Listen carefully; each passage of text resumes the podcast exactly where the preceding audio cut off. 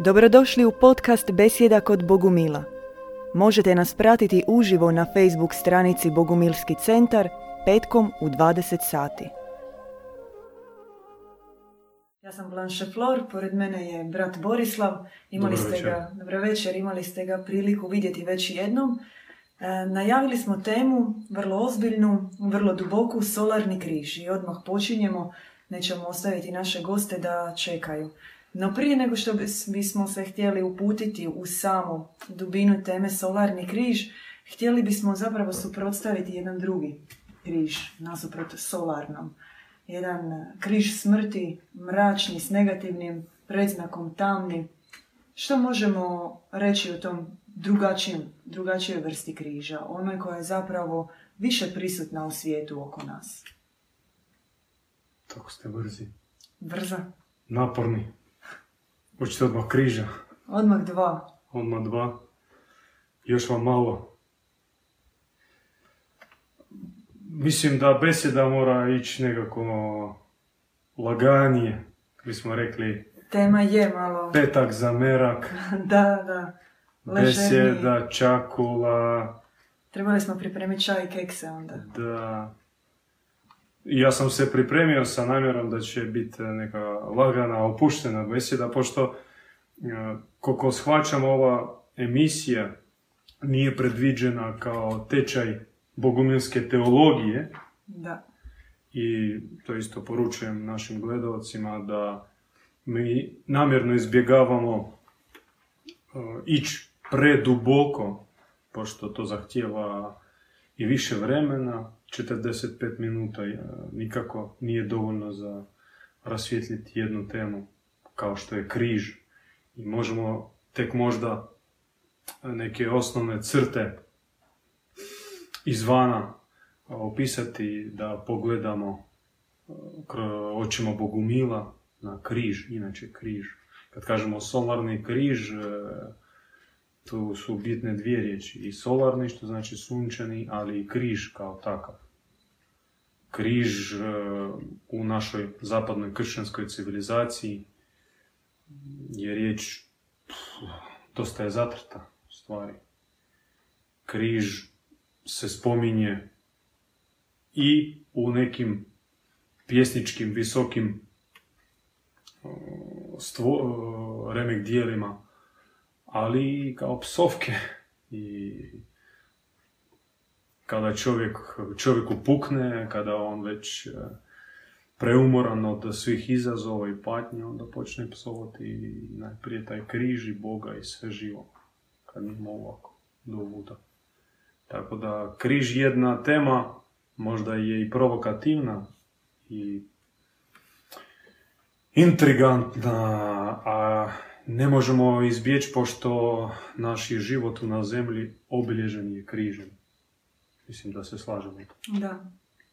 Čovjek ne može pobjeći od križa. No pitanje je koji križ on nosi i da li ga treba da nosi.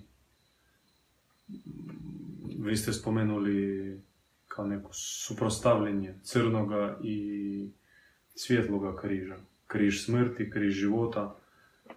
To je neka glavna razlika između bogumilskog pristupa i, ajmo reći, e, tradicionalnog ortodoksnog pristupa križu, pošto sam križ u našem mentalitetu asocira se sa mukom.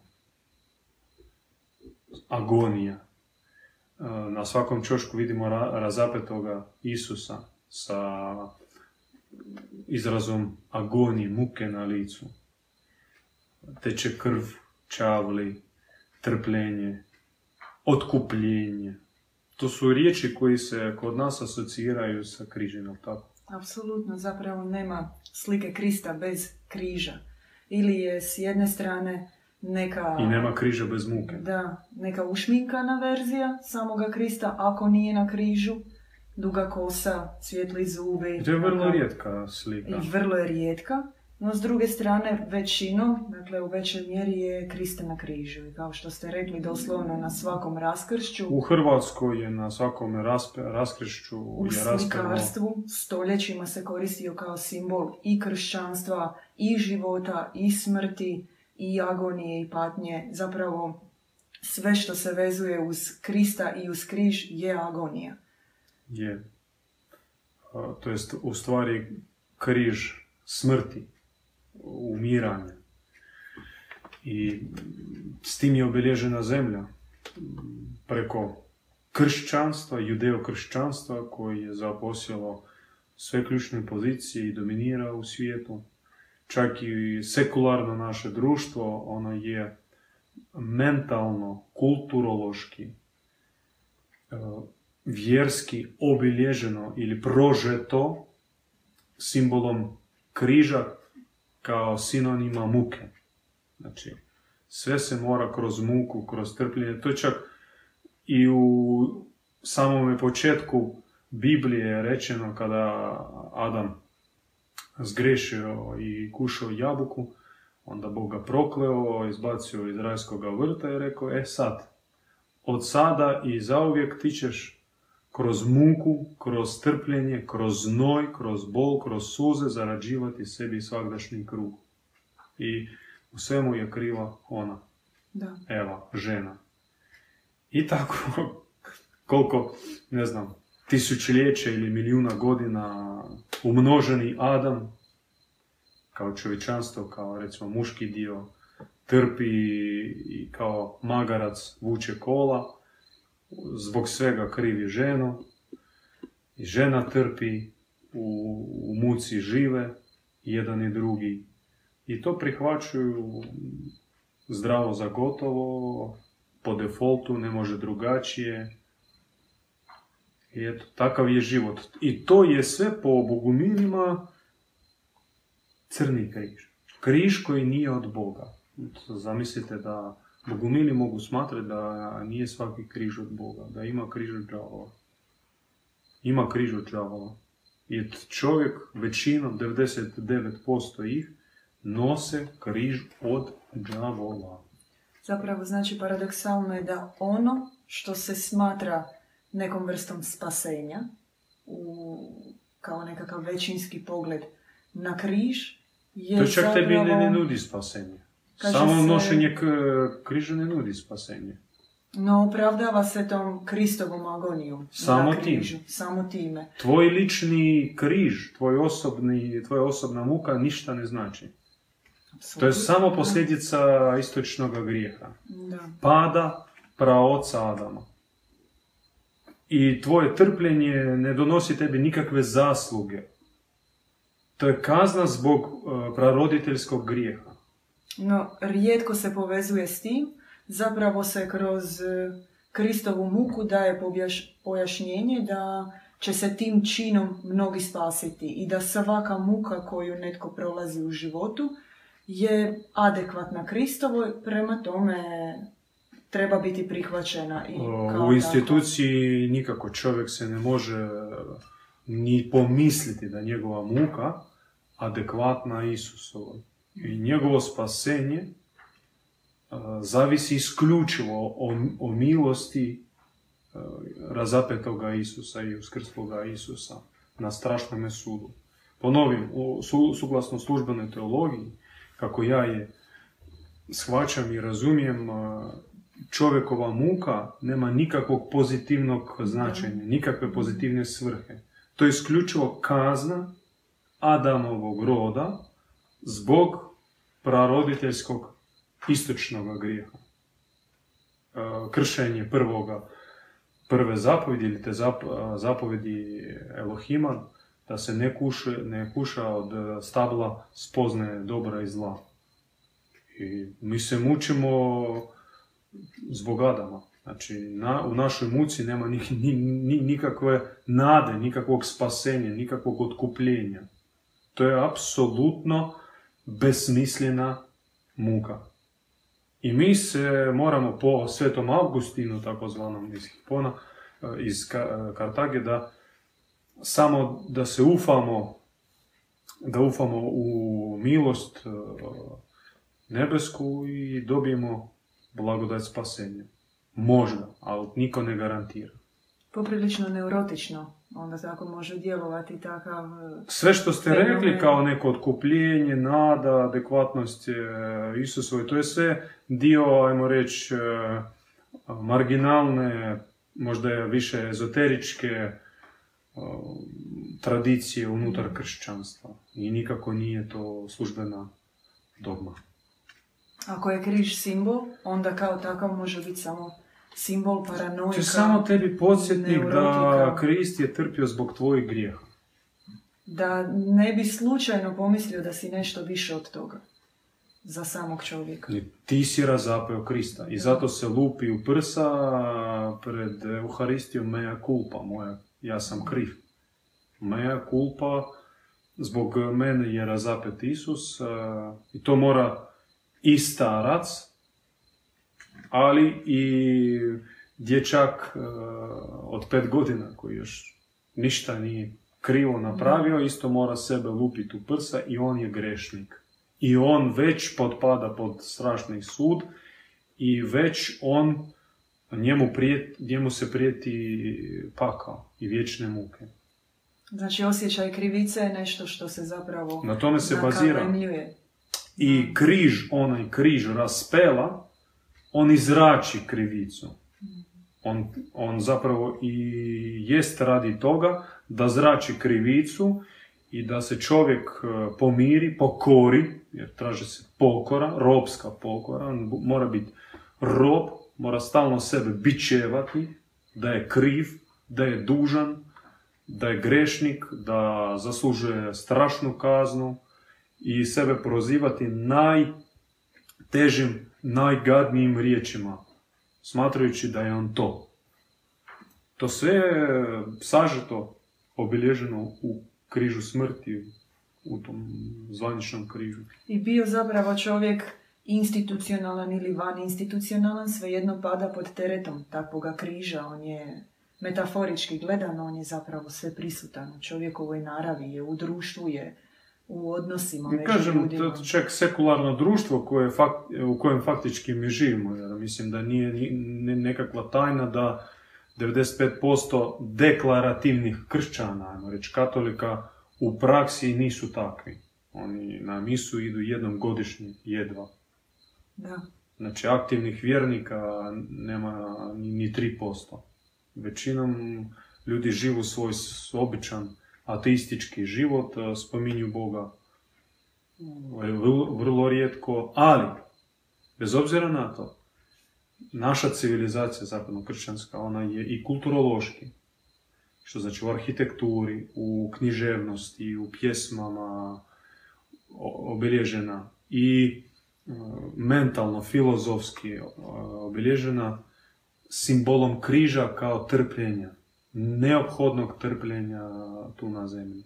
Da smo to zaslužili, da moramo tako uh, s tim pomiriti se. I još je jedan trik što institucije koji vladaju društvom koriste metodu i taj mekanizam ukoravanja i nabacivanje krivice na čovjeka koji su samo u doba moderna oduzeli od crkve, potisnuli su crkvu i koriste ih e, sada u svoju svrhu.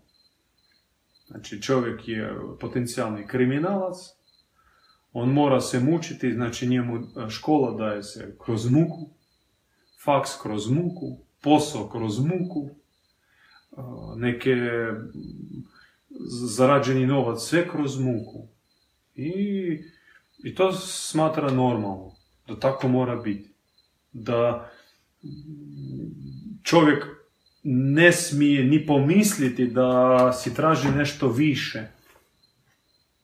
To je sve opet e, e, jedna sekularna strana istoga križa smrti, križa e, degradacije, križa uzurpiranja, križa neživota, nemilosti.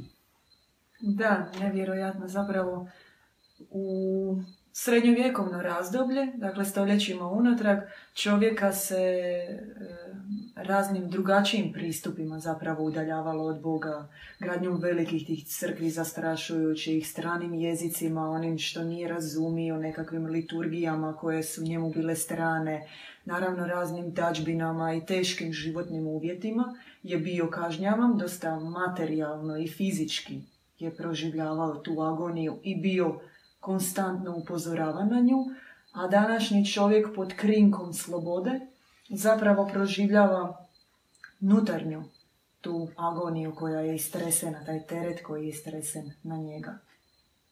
Da, pokora. Križ, e, drugi sinonim križa je pokora. Ispred križa se kleće, se prostire i pokora. Pokora u genetici je naša. Pokora Mm, pokora boli, pokora ispred uh, nepravde, pokora ispred uh, jačeg dominatora, pokora ispred faraona ili silnika ovoga svijeta. Pokora, pokori se, pokori se i, i onda si dobar. Da, prelamanje čovjeka. Apsolutno, apsolutno.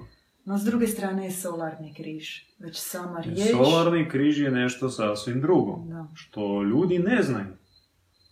Mi, bogumili, koji bogumili po obećanju, po zavjetovanju bogumili, mi smo svjesni da to je visoki dal, mi se trudimo spoznavati solar, solarni križ.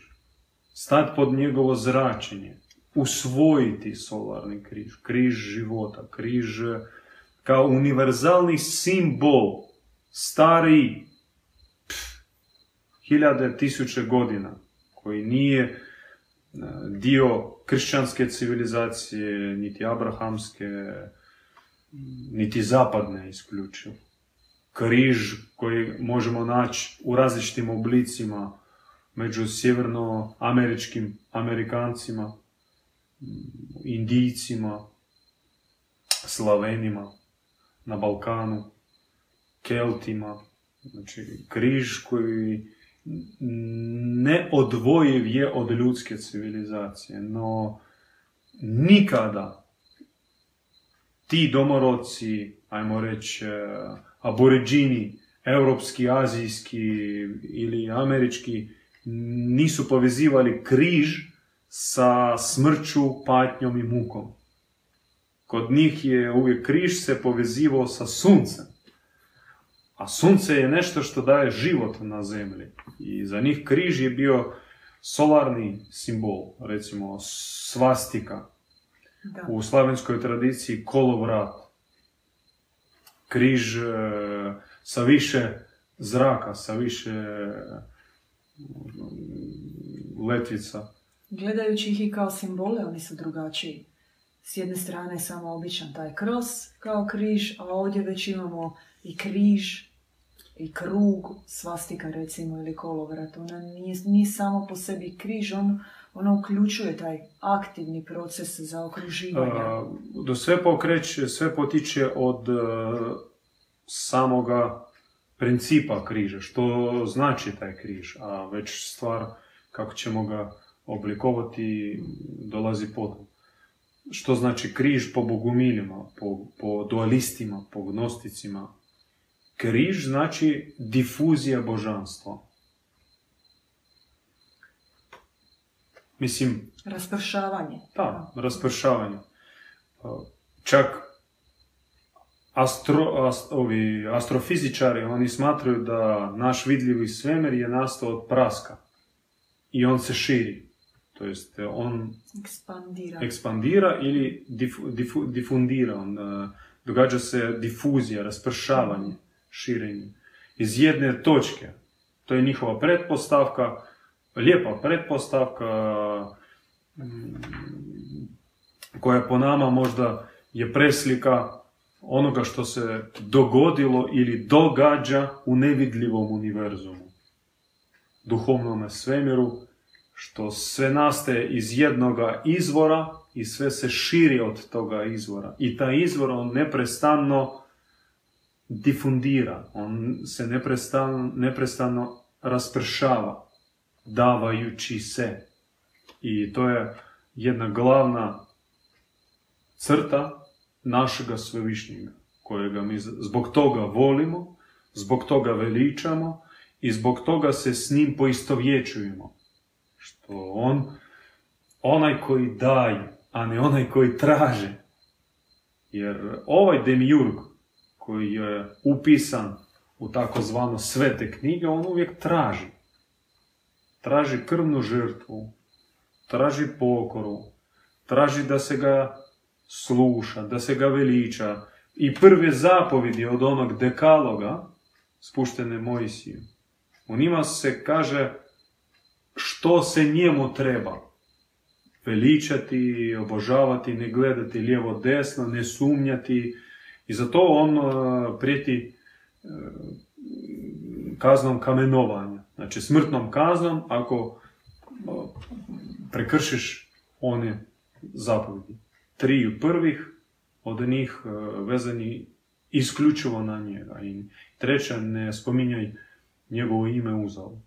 Da, i nakon toga slijedi cijela lista onoga što se ne bi trebalo raditi, kao da je to očekivano čovjeka da će ići u, super, u tom smjeru. Da, on... Ne ubi, ne ukradi.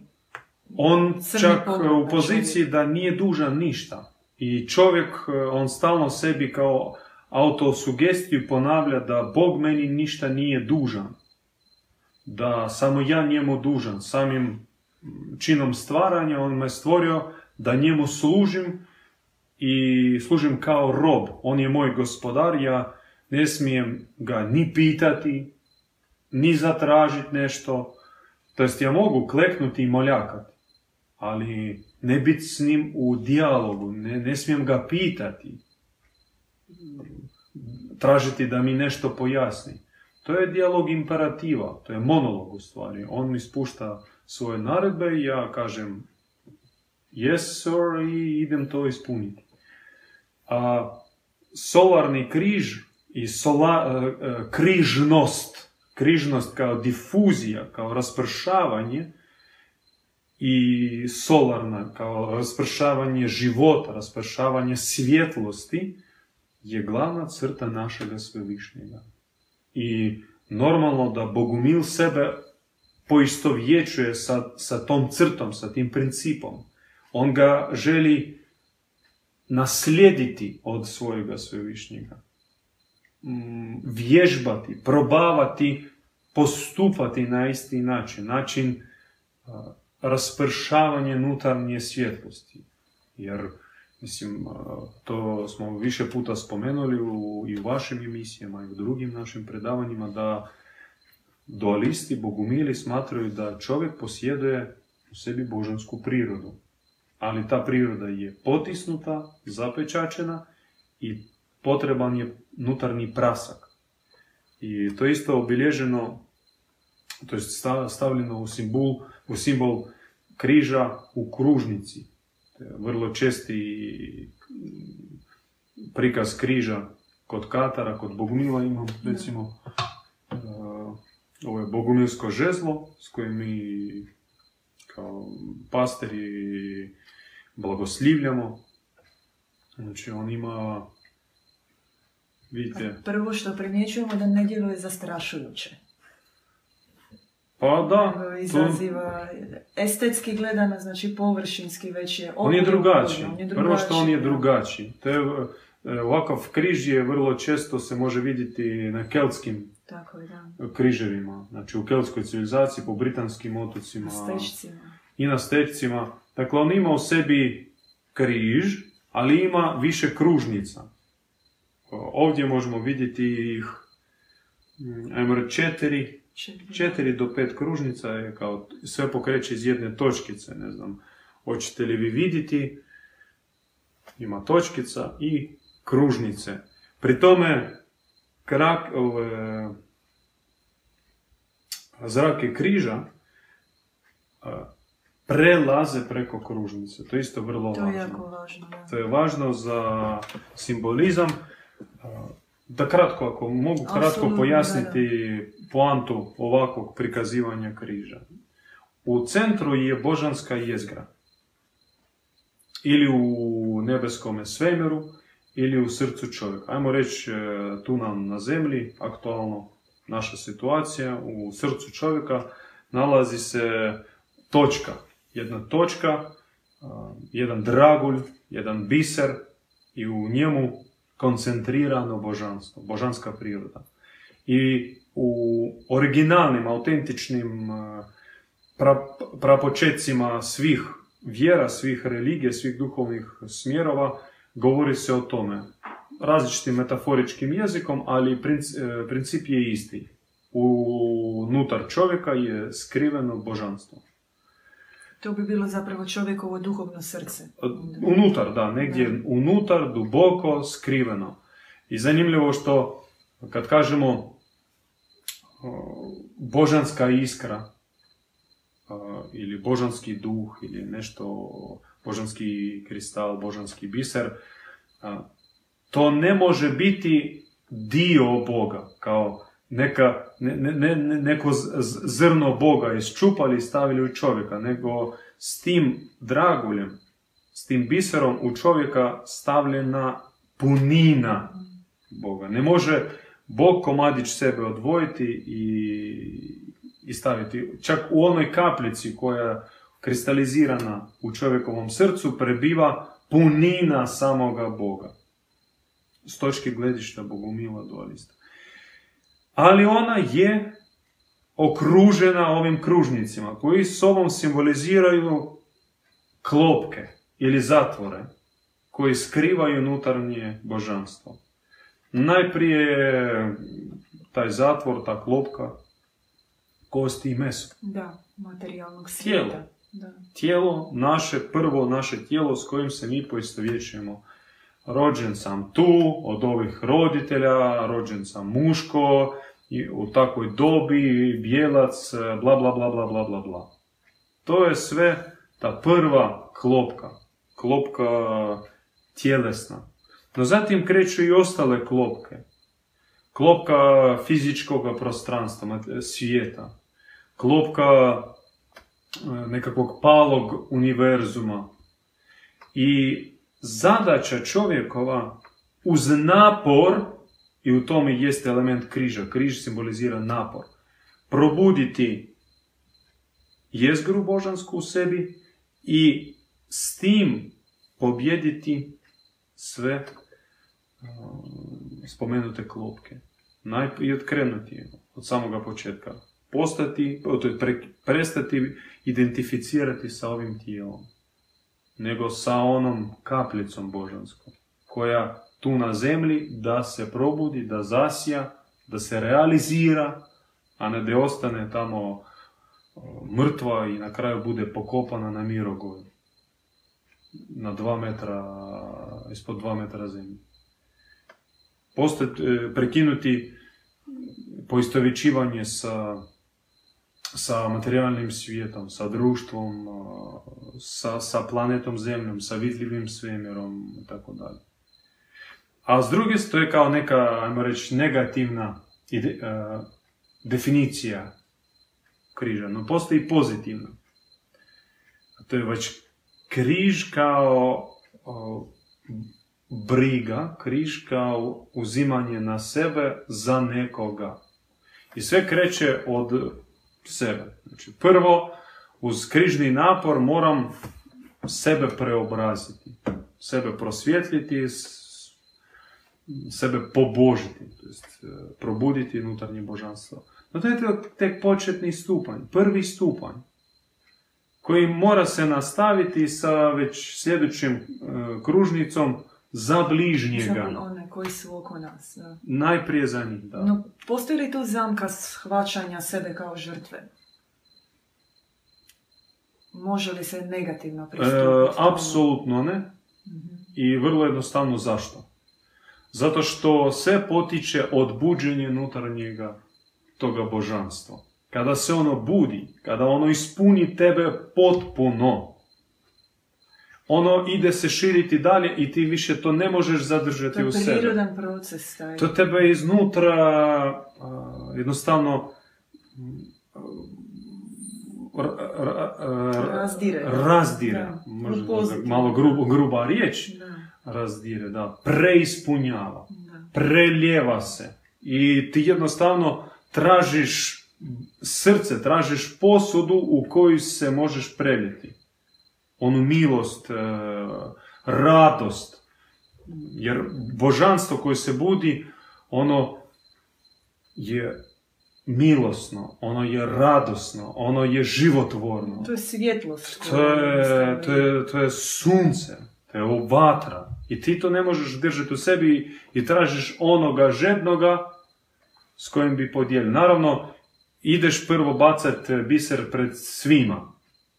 I ideš davati onim koji to ne znaju procijeniti ili se okrenu ili zatvore se ili ne traže. Ili kao vampiri samo na, nasrnu i daj, daj, daj još. Zato treba se naučiti pametno dijeliti unutarnje božanstvo. No to dolazi sa iskustvom i sa korekcijom, sa, uz pomoć od starije braće, starijih sestara. Lako će to iskorigirati. Teže je probuditi nego iskorigirati. No i se ne ograniči sa jednim, onda prošira, proširi krug onih za koje imaš smisla živjeti, za zajednicu, za, za, za, za čovječanstvo. Velike duše, recimo, oni osjećaju milost i odgovornost i misiju za milijune. Recimo, Mahatma Gandhi za milijardi nešto indijaca osjetio misiju. Za milijardi nešto ljudi. I bez uh, jednoga metka poveo ih u sveti rat protiv britanske kolonijalne vlasti, vlade i slomio kralježnicu. Tome golemu britanskom. To je samo dokaz toga koliko se zapravo ti kruževi, križevi i krugovi šire. Ovdje su možda tako tri do četiri prikazana, ali metaforički to I je zapravo beskonačno. beskonačno. Jer zatim ide Kako kružnica Boga? i križ e, za, i za prirodu. Da. Ti uključuješ i prirodu u, u, u dio svoga služenja, u svoju baštinu. Ti ne zaobilaziš more, šumu, životinje. No, zatim se ne ograničeš sa jednom zemljom, nego ideš dalje. Tebi se otvara perspektiva i pogled na, na druge planete, na druge e, galaksije, druge svjetove, tamo za njih se daješ, a vrhunac to je već križ blizak onome božanskome. Ti već sa samim svevišnjim imaš čast dijeliti križ. No, to je daleka perspektiva. Znači, s jedne strane imamo križ koji je nametnut, koji se sruči poput tereta na čovjeka, to je ovaj negativni o kojem smo Sve govorili. dok mi njega nosimo, sve dok Da. mi na njega ne progledamo kao na nešto nametnuto i nepotrebno, neće se otvoriti Znači- solarni križ. Prvi korak bi trebalo biti osvještenje. Imati hrabrost to odbaciti, da. Vidjeti svu i priznati na To je ljaga, način. to je prokletstvo, ljaga. I paradoksalno da mm, hinduistička civilizacija, pala civilizacija, ona isto mm, poigrava se sa pojmom karme, koji je vrlo blizak ovom konceptu crnoga križa. Evo ti karme, trpi, začepi se i ne diži glavu. I to je super za braminsku kastu. Za one koji na vrhu. Da, da, da, da dominiraju nad ovim ispod njih. I naravno mi se s tim ne možemo složiti i mora se dogoditi duhovni preokret, mora se taj crni križ odbaciti kao onaj koji je upropastio našu zemlju. Da, pod čijim je znakom i u čije ime mnogo, zaista mnogo zla napravljeno. A, To nam je najprije oduzelo suosjećanje, oduzelo nam svjetlost, oduzelo je radost. Zemlju tijekom tisućljeća gurnulo u mrak, u noć, u slavenskoj tradiciji noć svaroga, noć Boga. Boga nema. Boga su razapeli, kažu da tako mora biti. Ne, mora biti sunce. Sunce mora svevišnji sjajat. Sjajati, on mora se raspršavati i njegove zrake moraju udarati u srca svih ljudi i do zadnje birke, do zadnje bubice.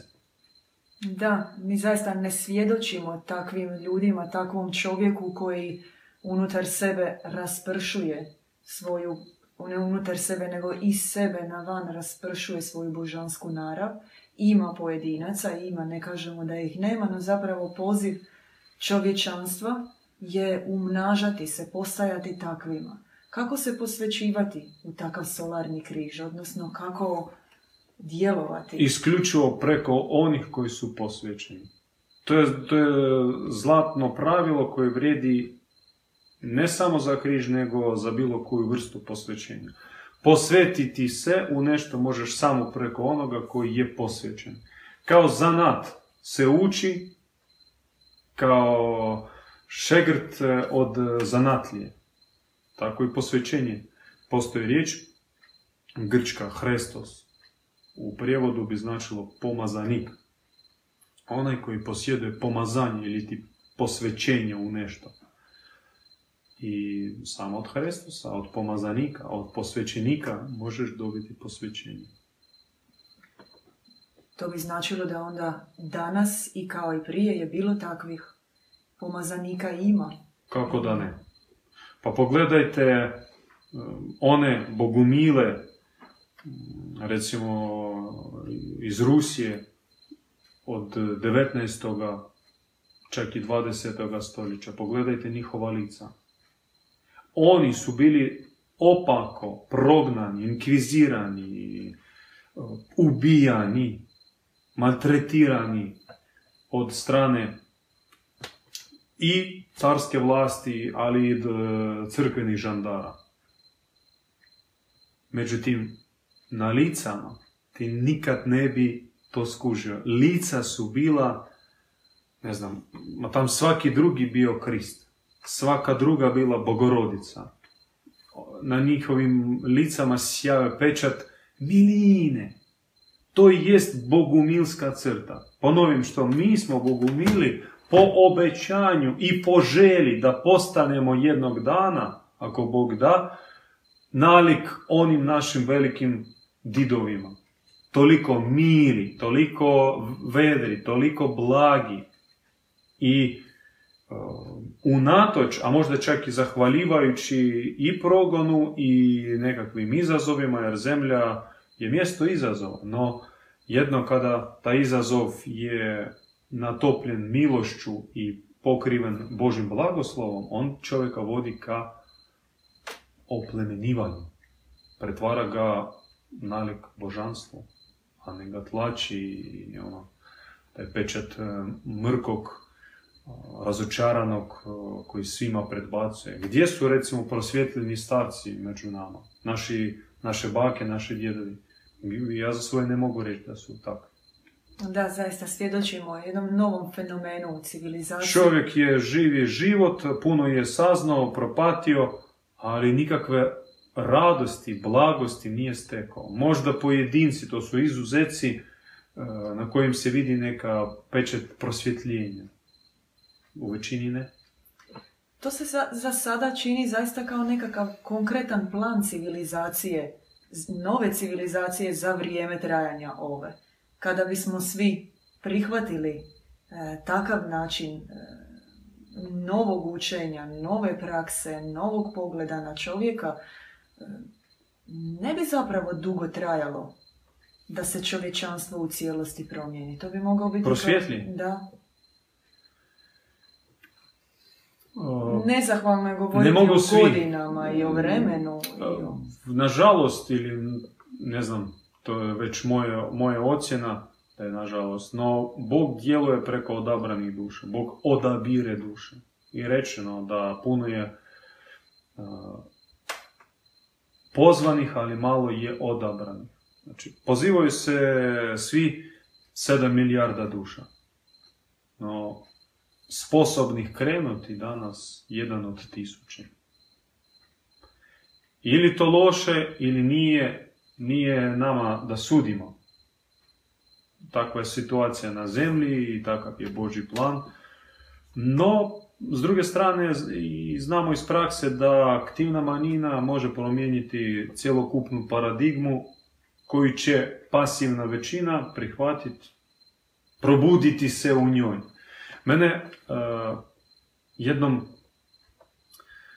uh, potresla me jedna brojka koju sam pročitao da za vrijeme uh, građanskog rata u bivšoj Rusiji, staroj Rusiji, tada na početku 20. stoljeća, ogromna zemlja, prilike 300 milijuna ljudi i krvavi građanski rat koji traje nekoliko godina, s jedne strane monarhisti, s druge strane anarhisti, komunisti, njemačka invazija.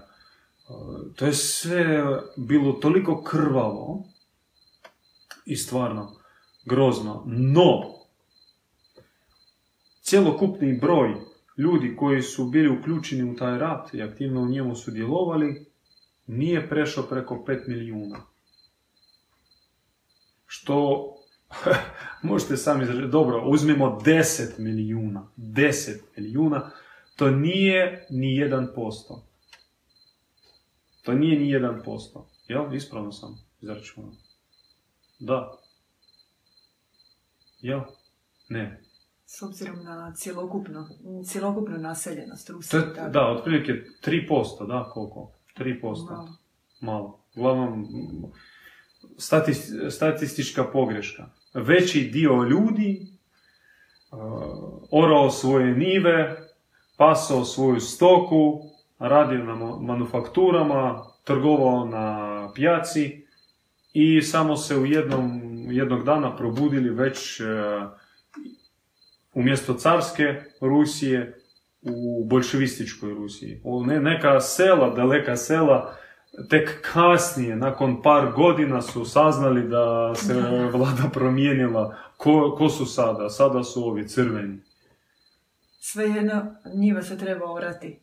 Ništa ne mijenja. Već, već, većina ljudi su pasivni i oni ne sudjeluju u aktivnim promjenama, ni u društvenim, ni u političkim, niti u duhovnima. No, zato i postoji oni odabranici koji čuju Božji glas, Božji poziv, prihvaćaju misiju, kreću na put i služe. Tako da neka u početku ih bude mali broj tih odabranika, ali oni će izvršiti svoj posao. Dakle, bez obzira koliko mali broj bio takvih odabranih duša, svejedno količina milosti, svjetlosti, blagosti, nježnosti, dobrohotnosti koja će se raspršivati iz njih na svoje bližnje i na ostatak svijeta neće biti uvjetovanja njihovom malom količinom. To... Jedan veliki bogumilski svetac iz Rusije, Serafim Sarovski, je rekao da ako stekneš duha svetoga, stekneš znači ispuniti se svetim duhom, Božim duhom, to jest probuditi u sebi ono unutarnje božanstvo, taj će promijeniti tisuću. Jer treba ne ići i tresti onu tisuću, dijeliti tisuću letaka ili održavati tisuću boguminskih besjeda, nego Tražiti jednog. Treba se baviti stjecanjem duha. Treba više taj solarni križ njegovati i ono što tebi je dano kao križ ili što se uzima kao križ, molitva, post, neka stega radi nečega, radi buđenja toga božanstva.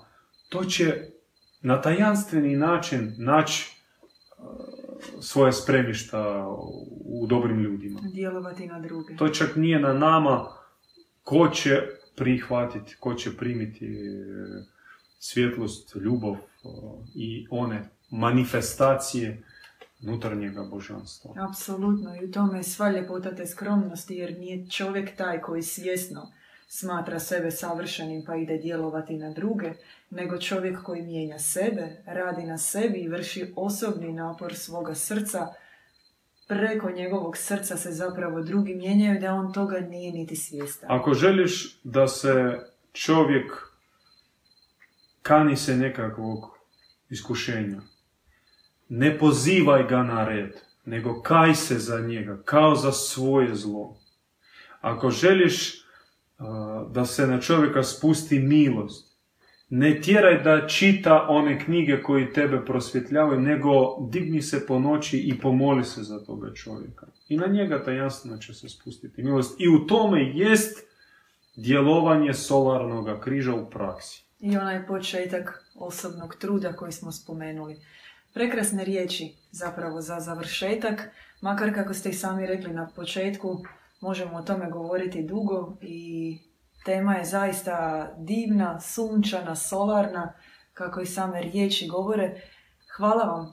Možda će imat, neko će imat pitanja, pa možda i to pozivamo, pozivamo vas, dragi gledalci, koji nas da, sada gledaju živo, ali i ove koji će gledati poslije, da aktivnije sudjelujete u besjedi i možete pisati svoje komentare, postavljati svoje pitanja ili kada mi najavljujemo temu, već ispod toga posta možete napisati pitanja koji bi vas zanimali. S tim bi vi nam puno pomogli da, se, da, da osvjetlimo ono što vas konkretno zanima. Tako da suzimo zapravo taj ili raširimo. ili raširimo.